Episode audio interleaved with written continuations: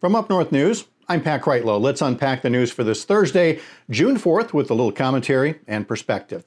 You can score another one for Aaron Rodgers over Drew Brees. These two NFL quarterbacks have reputations as good guys, pretty good teammates, most of the time anyway. You can compare their stats eight ways to Sunday, but in the latest comparison between the two, Rodgers wins in a slam dunk which tells you how much we miss sports. We're even mixing up our sports metaphors now. But at times like these, when society has an opportunity to demonstrate a little true progress, the last thing to do is retreat to the same safe excuses that used to fly but now look like excuses.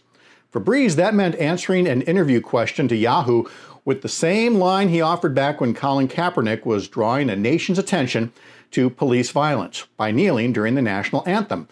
Brees said it was about respecting the flag. We should all stand united during the national anthem, and he referenced his grandfather's service in World War II. Don't do that. You're hiding.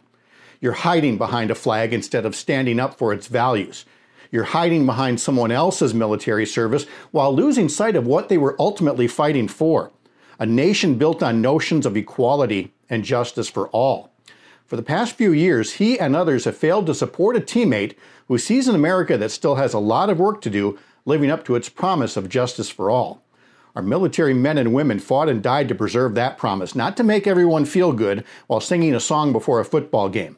And when our country is falling short on these values, the place to stand united is in the streets, beyond the comfort of a stadium. By contrast to Brees, Aaron Rodgers posted a photo of his teammates, arms locked in unity, and called it like it is.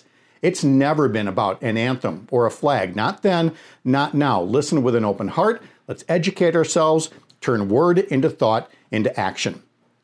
Well, this morning, Drew Brees apologized and said he should do more listening and engage in more actions that show a real commitment to the fight against systemic racial injustice and police brutality and support the creation of real policy change that will make a difference.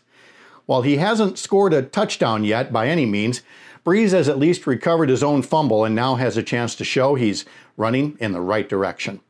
Our reporters will continue to follow the stories of people seeking that new direction, and we'll have those stories for you online, on demand, at upnorthnewswi.com. I'm Pat Kreitlow.